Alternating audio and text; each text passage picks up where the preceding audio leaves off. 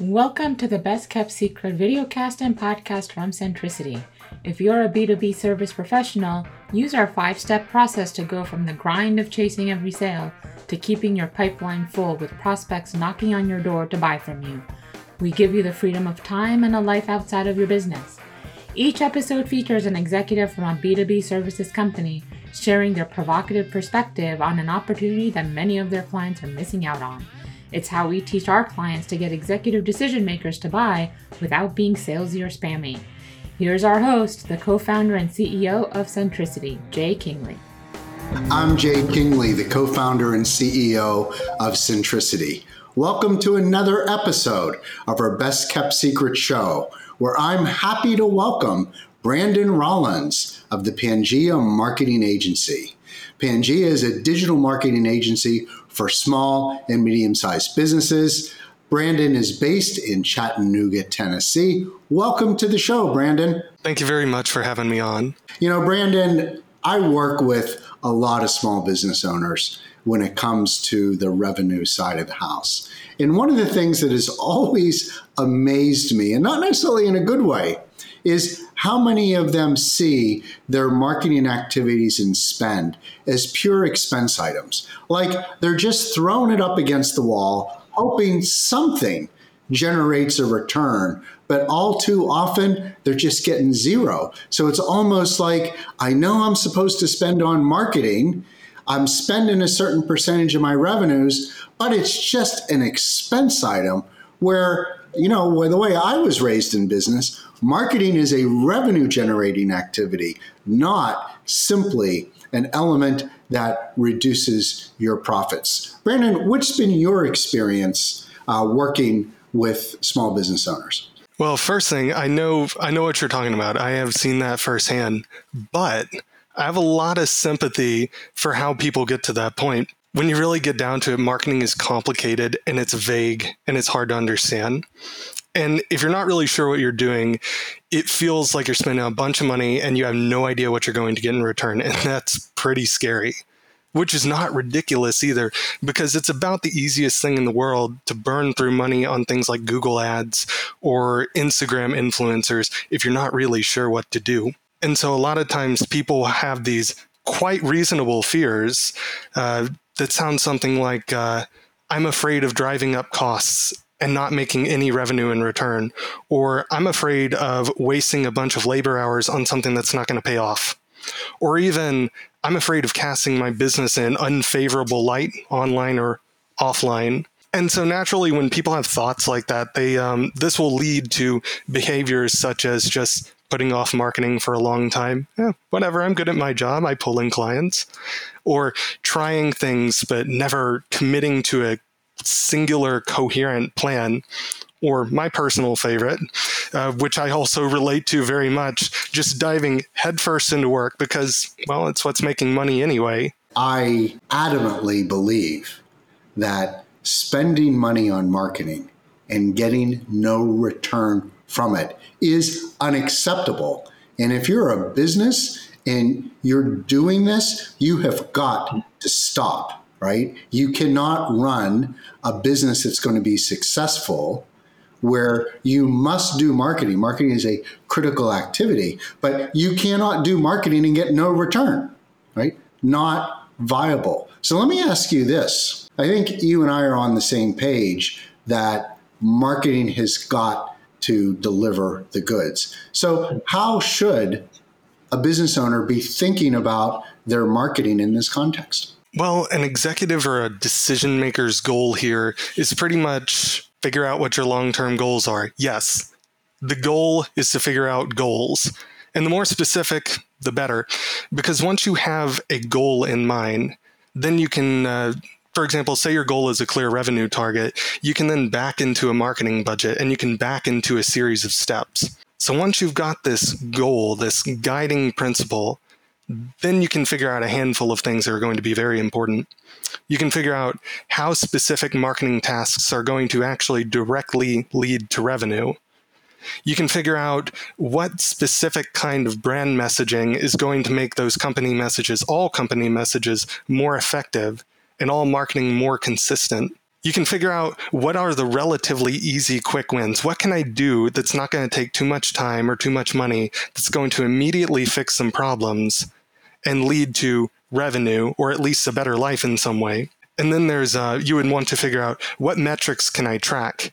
What do I need to pay attention to to keep costs in check? Kind of like how a pilot would want to watch their instruments. You want to figure out which instruments to watch. The last thing to figure out is what kind of targeting is going to work in order to pull in leads that are either more profitable or even just more enjoyable to work with. So, Brandon, I just want to emphasize your point uh, number three, because at some level, I think that is what underpins successful marketing is you have, as you put it, your goal. And you have to attach what are objective measures to see that you are on the right path to meet that goal. You know, your KPIs, uh, as an example, key performance indicators. And then you have got to build in before you even start the campaign how are you going to measure the data, collect and measure the data that you can analyze to make sure that you're on track and do it frequently enough that if you see you've gone down a path where your return is zero and now marketing is back to being an expense, you can stop, experiment, do A B testing, try new things until the metrics are telling you that you are on the right path. You know, is that something that you find is sort of the key underlying factor to turn marketing from an expense to a return. It definitely is. And one particular metric that might be useful to start with is just cost per conversion. A beautiful thing happens when you can clearly define a conversion. This is just, a, you know, a sale or, or a phone call, something like that. It, it's a little bit different for your business and for your specific purposes.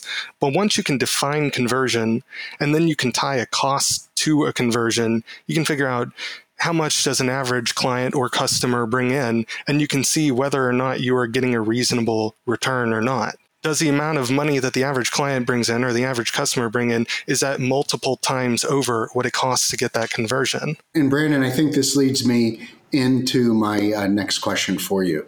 I really love how you're asking small business owners to reframe how they're thinking about their marketing spend away from an expense into uh, how are we generating revenue. So if people adopt this way of thinking about their marketing, in your experience, what benefits do you expect to accrue to their business from making this change? Let's start with revenue, just for simplicity's sake. Now, every industry has different norms, and that's going to mean that every uh, company has different benchmarks. So I can't give you a good rule of thumb. Sorry, I tried. but what I will give you are a couple of anecdotes that might um, help a listener to to understand what a reasonable expectation is. So there's this shipping company that I enjoy working with. And when they run ads on Google Ads, they can make about $20 in revenue for every dollar spent. Most industries, you cannot pull that off. but for these guys, it makes sense and it works for them. Now, you take the other extreme, you have board games. You cannot make realistically $20 for every dollar spent on advertising. But if you advertise on Facebook, you may be able to make four or five dollars for every dollar spent on advertising. And I have seen this happen myself. Within the context of that industry, that's pretty good. I think those are uh, both, you know, compelling metrics. I think most of our listeners would be happy with a five to one return on the marketing. That puts marketing at about 20% of revenues. And in my experience, that ought to be for a lot of businesses a fairly comfortable expense item relative uh, to revenues. And obviously, uh, you, you, know, your other example shows that when you really nail it and really focus in, you might be able to do even considerably uh, better than that. Now, let me, let me focus for a moment on the decision maker. I think, although we don't talk about this a lot, so much of decision making is based on emotion. It's based on how we think something's going to impact our emotion. And then sometimes we look for the hard numbers to justify that emotional decision that we made. You work with a lot of small business owners on this issue. What do you see when they go from marketing just an expense to marketing actually generates a great return and is able to power the uh, my business and the growth of my business? What do you see in them emotionally? Let's start here. Running a business is scary. You are constantly taking leaps into the unknown by necessity and just seeing what will happen, which means that comes with a constant sense of anticipation experience in the form of anxiety. Now, when you start seeing real returns on marketing, or even when you just make a plan for marketing, you feel a sense of clarity and a sense of peace that anxiety is quiet for a little while anyway.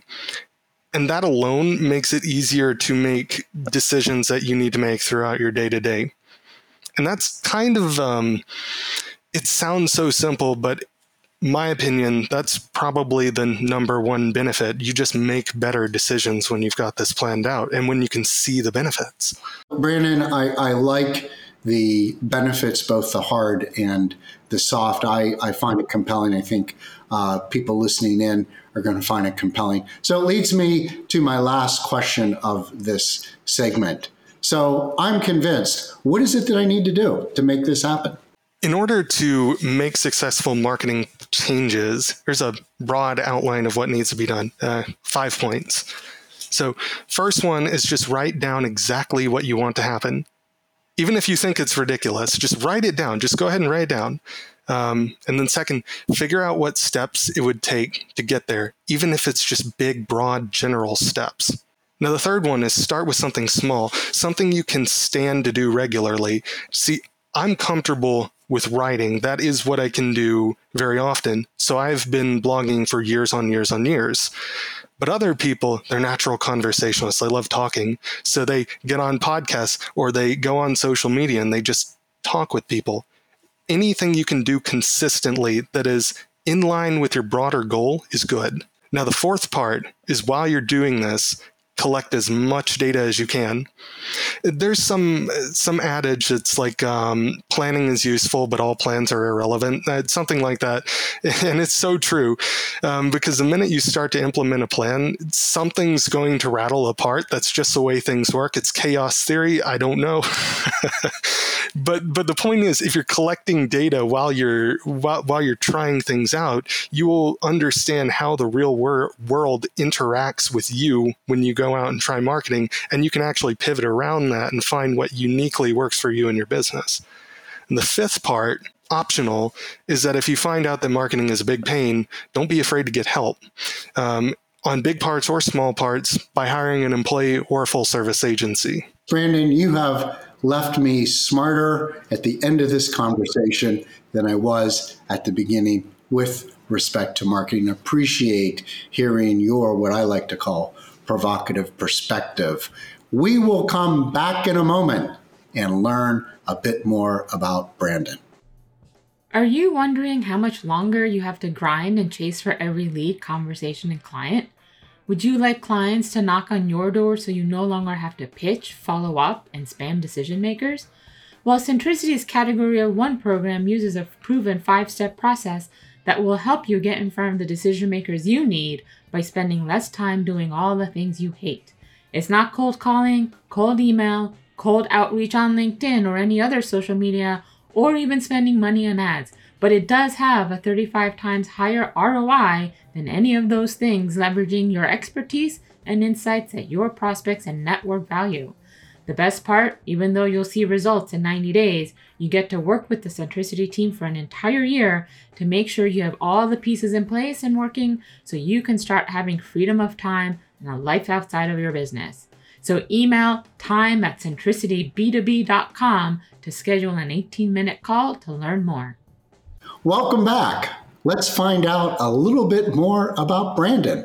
All right, Brandon, talk to us a little bit about when you're working with small business owners in, in your target market, what are the pain points that you focus on and why do they need you to get rid of the pain?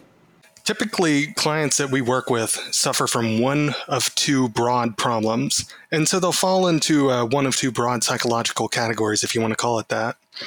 And the first is someone who has no marketing plan in place, uh, which might sound really shocking. You might wonder how somebody could succeed without a marketing plan, but it's actually because they're really, really, really good at their job. So this is a talented professional who's built their career or their business based on their talent, being the most competent person in the room. And so it's all word of mouth for them.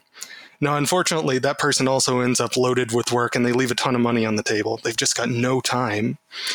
So when we come in, we'll help them clarify the basics, figure out who's their target market, who's making them the most money for their time.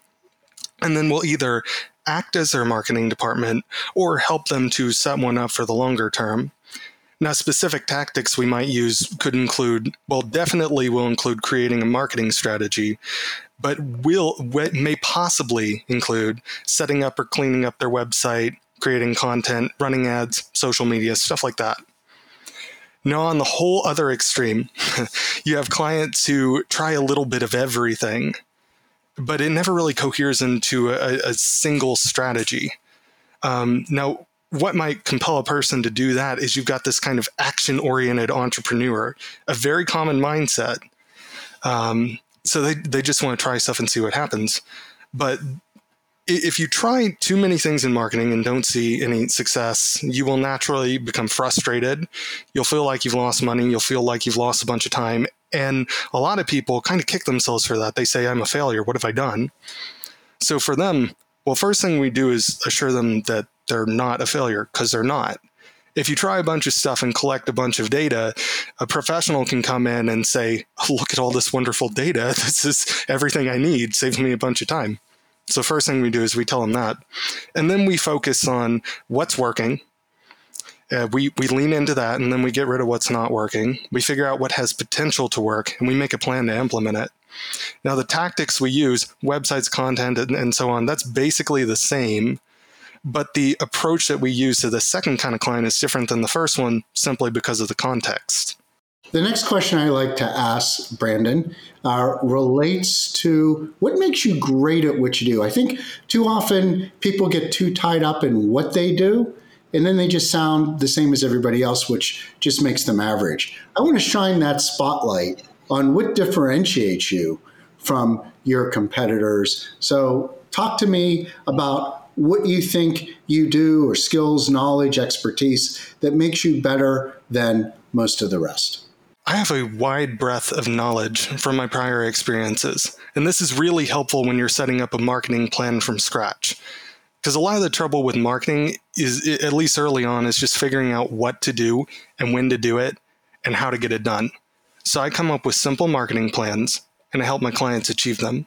And then when it's time to tweak and improve upon what i've done specialists end up having a lot more work or a lot more to work with in terms of content and data seo guy doesn't have to cold start graphic design guy doesn't have to cold start and so on let me go on to my last question for you, which I like to call the human interest question. You know, I encourage people, Brandon, to go to your LinkedIn profile. They can get a sense of your career and all the steps along the way. But what I'd like to understand is what were the key things that happened, you know, in your personal life, your professional life, which would explain looking backwards why you started Pangea Marketing and why you do what you do.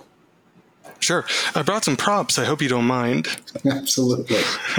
and I'll start with 2016 because you don't want to hear all the way back to the 90s. So, in the middle of 2016, I had my first small taste of business success, and this is Warco. So this is a uh, this is a little Kickstarter card game that I did. Raised about uh, twelve thousand five hundred dollars it launched barely. I barely pocketed a dime off of it. In fact, got a massive tax bill. Uh, but what what happened with that is I did everything wrong, squeaked by, and then learned a ton just by making that little game right there. and uh, what what happened from that is that in late 2016, I believe it was actually October, I started blogging about how to create uh, tabletop games and I, just base this off of what I learned, my own observations, because I, I felt really, really lost and scared. I, I was also 22, 23 at the time. So very, very naive. And so I, I just wrote for a person just like myself a year prior. and, and this blogging, of course, didn't go much of anywhere for a couple of years. But eventually it paved the way for Pangea marketing because over enough time it started bringing consulting leads my way, which I'll get back to in a second. So in early 2018, I worked on my second game. Uh, this is Highways and Byways. That's probably reversed on your screen, but that's all right. um, now, what happened with that is it actually just straight up flopped on Kickstarter. I mean, it was not it was not close. It was like 30% of the goal after two weeks out of a four week campaign. It was not going to happen. And um, now when when something like that fails, it hurts. I, I mean, it stings badly and personally. But I ended up learning some really critical lessons that only like two three years later did I realize just how well that thing uh, had set me up. The first of which is just product market fit. You have to make something people want. Surprise, surprise. It's important. I, I can't emphasize it enough, but it's got to feel emotionally true before you really start to act on something like that. Um, I also learned the importance of delegating to a team because I did the um, the whole lone wolf kind of thing and tried to do everything myself. That's not smart. You need to delegate, even if you're competent enough in every area. It's impossible to try and do everything yourself. So I learned two critical lessons from that. And I also went away with kind of a desire to eventually get away from just doing tabletop stuff. Um, now I did I did get some redemption later. This is uh, Tasty Humans that came out in the normal part of 2020. So yeah, that was like January. The only problem we ran into with that was it actually got impounded by customs for like two weeks because it said Tasty Humans in block capitals on the box.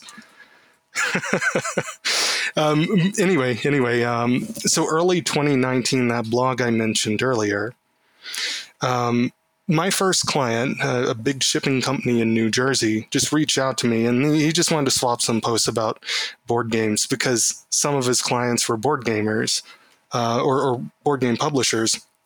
But he took notice of my marketing skills and hired me on for a big contract and so I actually created an LLC, a, a whole company just to serve this one guy. At first, that's how it started in 2019. And so, middle of 2019, and I'll just warn you and the listeners, this part is heavy. So just kind of uh, steel yourself for this. Um, so my wife had a traumatic brain injury. And let me just say she's okay now before I get into the rest of this. And I know that me saying that hits like a ton of bricks. That's a heavy, heavy thing. Now she's recovered. It took like a year and a half. She can drive, she can walk, she can work, she can do all that stuff. But at the time, June, July, August, September, and so on, we had no idea how things were going to shake out. We didn't know what what life was going to look like. We had this fear of a bad prognosis. She lost her job at the same time, so he went from being a two income household to a one income household. So you got that financial pressure. And of course, anytime there's a hospital involved, you know what happens next. We had good insurance, but still, the, the we like we hit our out of pocket max. We're talking thousands of dollars. We're in our 20s. This is scary stuff. Um, and at that time, I, I was taking care of her because we didn't really have anyone who was able to give her all the attention that she needed because it was just so big of a problem um, that I was taking care of her. I was working a full time job. I had this giant client. We had all these financial pressures, and it was just, it was taking care of her and on top of like 80, 85 hour weeks. And I know that's glorified a lot on social media and stuff. I, I that's tough stuff and the reason I mention this is because when you when you get hit with pressure like that, it makes you realize what you can actually do, where your limits are, and how much farther they are from what you might have thought. I don't think it's because I'm special or anything. I think it's just human nature. We have like this survival mechanism built really deep into our bones that uh, that comes out when you need it. And mine came out when I needed it, and I'm sure that other people's will when they need it too. The story does have a happy ending, though again, she has recovered. Thank goodness. Um, but in April 2021, we had collectively as a company gain the additional work needed for me to leave my day job, not lose any salary, walk right into a, a benefits plan, healthcare, and all that stuff on client work alone while bumping up my staff to full time. And now I do mostly what I want throughout the day. It's it's pretty nice. Brandon, that's a hell of a story, and I am so happy to hear that it had a happy ending. So often those things, uh, not so much. But in your case, as they say, uh, ultimately, good things happen to good people. And uh, the other lesson I take away from your story is we never truly know who we are until we go through adversity. And then that tells us a lot about ourselves and the people around us. So I'm, I'm just couldn't be happier at uh, the journey you've made and where you're at and uh, the recovery that your wife has made. So not only are you a particularly interesting person with uh, with your story and your your interests uh, that go obviously beyond marketing, but you have some really good perspectives for small business owners on how they ought to think about and execute their marketing. So, how should people in our audience who want to learn more, how should they get in touch with you? Well, the easiest way is to go to pangeamarketingagency.com. You can uh, book consults there, read a bit more about what we do, as well as I'm on Facebook, Twitter, LinkedIn, Instagram, all of which is in the description, so I won't uh, spell it out. you can just click and go there. Um, yeah, and uh, my email is brandon at pangeamarketingagency.com, which will also be in the description. Brandon says all that will be in our show notes, make it easier for you. Before we wrap up, and you know, I hate to really do this to you, but as much as I like you, I'm actually more about our audience and our listeners. Oh, I knew I'm there was not, a catch. Yeah, well, there always is, right? No free lunch, right? And I would like you to offer some gift, if you will, for the people who are listening in. What do you think you can do for them? Oh, gift, gift, gift, gift, gift. I don't usually buy those before December 23rd. Yeah, if I must be giving a gift, you if you want a free consult, you can book a, a free one hour consult through our website. Fabulous. Let us take Brandon up on that very kind and generous offer. Just mention when you book that you heard him on the Best Kept Secret show.